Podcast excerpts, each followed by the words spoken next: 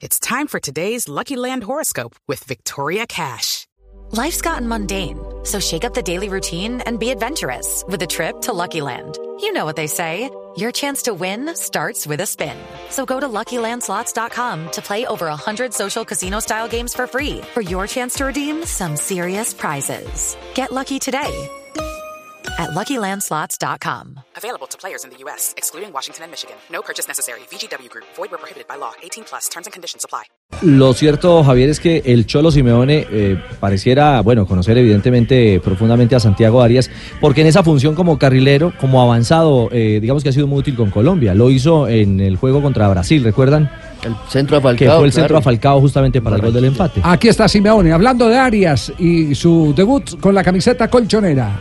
No creo que después de menor a mayor, es normal, es su primer partido titular en el equipo, no es fácil, hace mucho tiempo que no jugaba, tiene una lesión importante y creo que fue de menor a mayor, asegurándose defensivamente y apareciendo en el segundo tiempo en algunas jugadas como lo que esperamos de él, ¿no? más profundidad, siendo más eh, insistente en, darle velocidad a la banda derecha y sobre todo apareciendo en zonas importantes para que el equipo sea profundo. Bueno, lo que quiere decir que quedó a gusto el Cholo Simeone, ¿no? Más que a gusto. Con Quedó a gusto con la actuación del, del, eh, colombiano. Y ganaron bien. Santiago Arias. 3 a 1 al Brujas. Y Arias le respondió claramente que él jugará como lo requiera el entrenador. ¿Sí? Sí. Pues le toca, ¿cierto? Claro. No, y sobre todo que tiene ahí en el puesto donde él juega siempre a un A hombre Juan Fran. muy importante como Juan Fran. Haciendo alusión a que lo hará de acuerdo con el esquema que se emplee, sea como venga, sea. venga, venga, salgamos de la duda. Eh, profesor Amazo, buenas tardes. Sí, muy buenas tardes. Un cordial saludo, Javier. Joda, qué vaina bacana. Escuchar al único técnico que no tiene carro. Siempre amaso. Aló, aló. No, no, Siempre amaso. no, no. Eh, Profe, es que está- estamos aquí identificando algunas funciones y posiciones. eh, eh, con el afán de unificar un poquitico los criterios. ¿Qué diferencia hay entre el carrilero y el lateral? Bueno, eh, tenemos que mirar las concepciones que hoy en día se manejan en el fútbol y obviamente que la diferencia la marcan las funciones que ejerce cada uno dentro del terreno. Eh, hoy en día de llamarse a un carrilero eh, más por su similitud a un hombre que juega por fuera, es decir, que es extremo, pero la mayoría de las funciones están en apoyar el equilibrio del equipo en defensa, sin ser un lateral o un marcador, pero debe a- apoyar eh, el equipo eh, en defensa. Y obviamente eh, la principal función que cumple es una función de jugando de mediocampista, de apoyo, y jugando de atacante, obviamente, de, de llegar a los últimos 30 metros de la cancha eh, en acciones individuales y colectivas. O sea, Eh, está- eh, está- estamos hablando de una, una, una función en una línea de tres, por ejemplo, tres defensores y, y- y es un eh, Y eh, volante por fuera. Correcto, por fuera, pero, pero digamos que las características de ese carrilero actual están eh, un 70% de funciones en ataque y un 30% en defensa. Esta función de, en nuestro país, eh, a ver, cuadrado, cuadrado podría asimilarse mucho a lo que es un carrilero. Lo está haciendo Eh, en este pero momento no en la lluvia. Sí, no, sí, pero no, pero digamos se asimila más no al cuadrado de hoy, sino al cuadrado de hace un, un año, un par de años, que era un hombre muy potente en ataque y podía hacer el equilibrio defensivo para llegar a ocupar una posición de mediocampista o incluso a veces a llegar hasta apoyar a su línea de tres en el fondo. Bueno, ¿y cuál es la Y- diferencia de, la- lateral. lateral y marcador de punta entonces? Eso, y el lateral eh, obviamente es aquel que sabe cumplir funciones defensivas, entonces es al contrario, sabe cumplir funciones defensivas más en un 70% y un 30% de acompañamiento en ataque. Acompañamiento, no desequilibrio. La diferencia es que el carrilero tiene desequilibrio en los últimos 30 metros de la cancha. El lateral normalmente no tiene ese desequilibrio, sino que es un hombre que sabe llegar a esos últimos 30 metros de, de la cancha, sabe hacer asistencias, sabe acompañar la jugada en esos últimos metros y defensivamente no solamente sabe llegar a su posición de marcador, sino que también puede ocupar algunos relevos, ya sea por dentro o ya sea por fuera, desde el punto de vista defensivo. Puede jugar el marcador en una línea fundamentalmente de cuatro, donde es eh, eh, muy típico eh, la parte de ser marcador. Y el lateral sí es aquel hombre que puede jugar ya sea de marcador eh, o puede jugar de, digamos, de un marcador que sabe salir al ataque hasta más o menos tres cuartos de cancha. Hola, Mazo, pero yo no sabía que usted me había puesto tanto cuidado en mi charla, ¿no? No, vas, me estás perjudicando, ¿no? sí. ¿Cuánto No, no, aprendió? no, de ninguna manera, de ninguna manera, profe, algo le hemos aprendido. Por favor, algo papá. hemos asimilado a través de todos estos años. Por favor, papá, muy bien, ¿no? Qué bien se expresó usted en Creo, todos sus creo- creo que conocimientos. ate- aterrizamos bien las diferencias eh, que hay entre, entre lo uno y lo otro, ¿no? Es cierto. El carrilero es el que tiene más capacidad eh, para, para llegar eh, y desbordar. El lateral eh, tiene César Arias fue. Eh, Arias ayer fue, fue carrilero. Ayer lo vio con el Atlético de Madrid, profe Amazo, a Arias.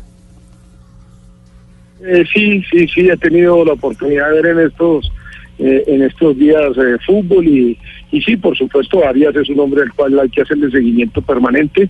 Eh, él sabe, de acuerdo a las funciones, él sabe desarrollar eh, esas partes de funciones, pero obviamente a Arias yo lo definiría más como un lateral, no tanto como un carrilero, sino como un lateral que sabe dar el equilibrio, que en determinados momentos sabe jugar de marcador y que cuando llega a los tres- 30 últimos metros de la cancha sabe acompañar, porque en Arias no veo, digamos, un gran desequilibrio individual o colectivo.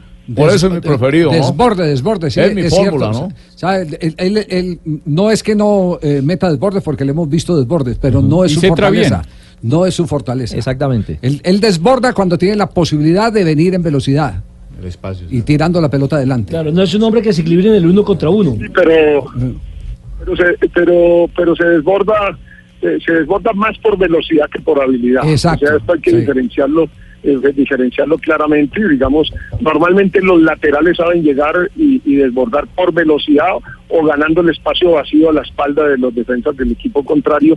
Pero un, un hombre ya con las características de carrilero es un hombre que sabe desbordar tanto por fuera como por dentro. Y aparte, pues obviamente hacer las asistencias e incluso muchos de ellos tienen gol. Javier, buenas tardes. Qué bolillo. ¿Cómo estás? Bien, vos. Ah, estaba escuchándote y preferí llamar al Bob de Sachina a ver si me pasaba, me ponía en línea, ¿cierto? sí, Ahí está en línea, mi profe. ¿Qué Yo está- le curro a usted también. ¿Qué está haciendo Amazo? Buenas tardes, profe, ¿cómo estás? ah, qué berraquera, qué interesante, qué interesante esa... esa... El profesor Amazo es uno de los grandes Oiga. académicos que hay No, en es este un momento. tático el berraco. Yo- No. ¿Qué está haciendo Amazo? Va a le viene para Ecuador conmigo. Oiga, pero, pero, dígale a Hernán que, pero Hernán aprovecho para saludarle y decirle que desde diciembre no invita a la finca, hermano. Se ha vuelto tacaño. No, no, es que tengo un container con bananos. Con bananos. eh, Ah, ya cambió, ya de Ah, no, bananos. ahora, toca Ahora es fruta. banano ecuatoriano. Ahora este banano ecuatoriano que exporta para Rusia. Sí. Que está en la jugada. Ahora que fui para allá, estoy haciendo los negocios, estoy mirando, Claro, pintando a ver qué. sí, sí, sí. Y Amazo sí es un tático el berraco para eso. Sí, sí. Eh, ¿Para comer bananos? un ¿Para táctico. comer banano? Para comer banano.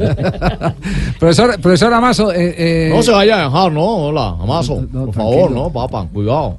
profesor, profesor Amazo, eh, ¿cuándo va a ser la próxima cita con, con todo el equipo del Gol Caracol? ¿La, la de hoy la cobra o no? No, eso, usted sabe que siempre, que siempre es la disposición, me falta, me falta hacer ahí un, un diálogo eh, de retroalimentación y mirar algunas cosas vale, que eh, se evidenciaron en el mundial, que son muy, muy positivas y, y que obviamente eh, no reitero la felicitación a, a todo el equipo del Gol Caracol durante el mundial, porque yo hacía cerca de cinco mundiales que no podía estar eh, viendo por televisión las transmisiones, pero quiero aprovechar la posibilidad de- que, me, que me dan para de verdad hacer un reconocimiento muy importante por la extraordinaria transmisión, no solo de nivel técnico, sino también conceptual y sobre todo de opinión que se dio en este mundial, que me parece que da un salto de calidad a los conceptos que se deben manejar en el fútbol colombiano. Entonces esto es supremamente importante. Javier, el que sabe, sabe, hermano. Diga- Le voy a contar una anécdota no, rápida de Amazo. Sí, pero pe- permítame, eh, para que no quede en punta lo que ha dicho profesor eh, Claro, Amazo, hágale. eh, eh, simplemente para que la gente sepa cuál fue el vínculo que tuvimos eh, en el Mundial dentro de la preparación, que fue una preparación Premundial. de casi 10 eh, meses. Meses, una pretemporada. Eh, tuvimos con el profesor Amazo una serie de charlas que fueron eh, permanentes para que pudiéramos unificar criterio, entender algunas algunas cosas, eh, analizar algunos rivales que nos íbamos a encontrar en las transmisiones en el Campeonato del Mundo y fue parte de la preparación del equipo del Gol Caracol. Es decir, no fue el azar, vea, tome los viáticos, agarre el, el pasaporte y, y, y- Y hágale. y lleve la maleta y listo, y vaya para Rusia. No, aquí, aquí hicimos un trabajo y por eso ahora cuando, cuando estábamos tocando el tema, llamemos a Mazo para que nos aclaren los términos, porque es que uno de los graves problemas que hay en este momento, inclusive en el fútbol internacional, ustedes escuchan transmisiones y en Brasil llaman una cosa de una manera, en Chile de otra manera, en Uruguay de otra manera, Ajá. y es la misma jugada. Exactamente. Entonces, lo que hemos pretendido es unificar eh, esos conceptos para que eh, no solo nosotros eh, tengamos afinidad en el mensaje, sino mm, para dejarle algo de enseñanza a la gente. eh, eh, ¿A través de quién? De, de personas que, como el profesor Freddy Amazo, autorizadas. Exactamente, se dedicó muchas tardes a trabajar con el equipo del Gol Caracol. ¿Sabe el hombre, hermano? Le voy a contar una anécdota. Cuente, cuente, Campeonato de la COR. De la Cor, sí. La COR Tolima de un equipazo, un bundes, todo el mundo le va a ser campeón, hermano. Sí. Y además le tocó un equipo ahí con Marden Devia, un tal corredor, un muchachito gordito, Uno, hermano. uno- uno de barrigoncito. Bogotá. Barrigoncito. Entonces dijo, no, eso nos vamos de chupe. ¿Cuál chupe? El hombre los puso a concentrarse, hermano. ¿Ah, sí? Estadio Alfonso López, apunte táctica. No pasaron de meter el terreno porque le sacaron el cero al Tolima. No diga. Y luego lo eliminaban a Ibagué, hermano. Apunte táctico que el señor sabe mucho. Ah, bien. Lo, lo que usted no contó fue cuáles expulsaron de ese campeonato. Expulsaron a corredor y a Marden Devia. Profesor Amazo, un abrazo, gracias, eh, como siempre, por, por el aporte y, y- y por eh, la facilidad que nos, eh, que nos permite a través de la comunicación para resolver todas nuestras inquietudes en las consultas que le elevamos. Muy amable. Gracias, Javier. Un, saludo, un cordial saludo para todo el equipo y sobre todo para los oyentes eh, muy amables.